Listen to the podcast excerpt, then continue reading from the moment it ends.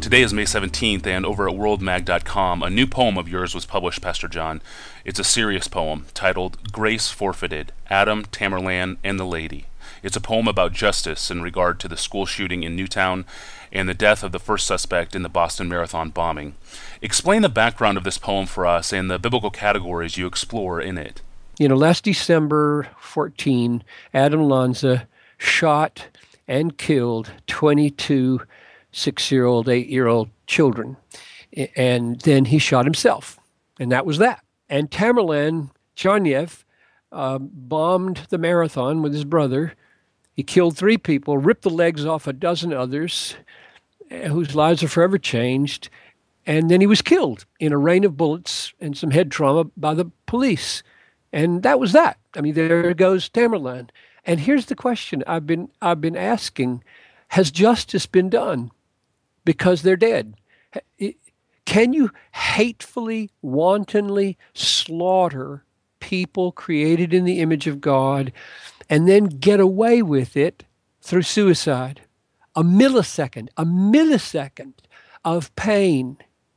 C- can you thumb your nose at the punishment of the state or at God and, and end it your own way? Can you rob this is one of the characters in the poem. Can you rob Lady Justice of her perfect rectitude in your case? And the poem answers, No, you cannot. This world is not one long injustice ending in nothingness.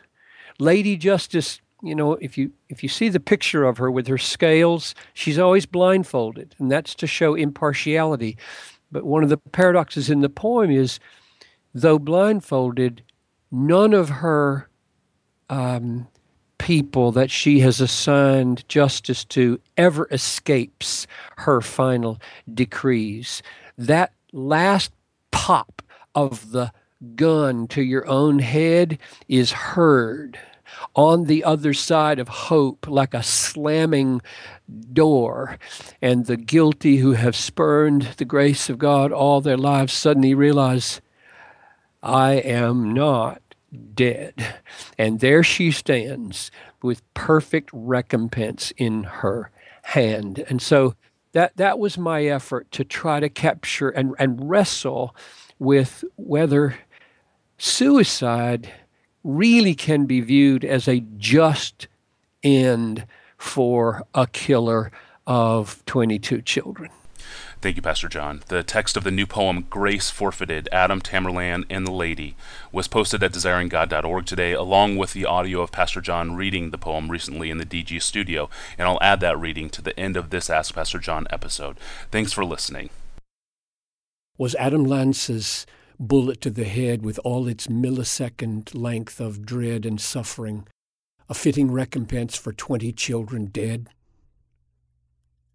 And the events of Boston's bloody marathon. Is one hour's bullet riddled dying how it's done? Is that the penalty for killing three and ripping off our legs as if a knee could run? Can Tamerlan and Adam rob so easily the state of its last job of punishing these crimes? Perhaps, but not the Lady Justice. No.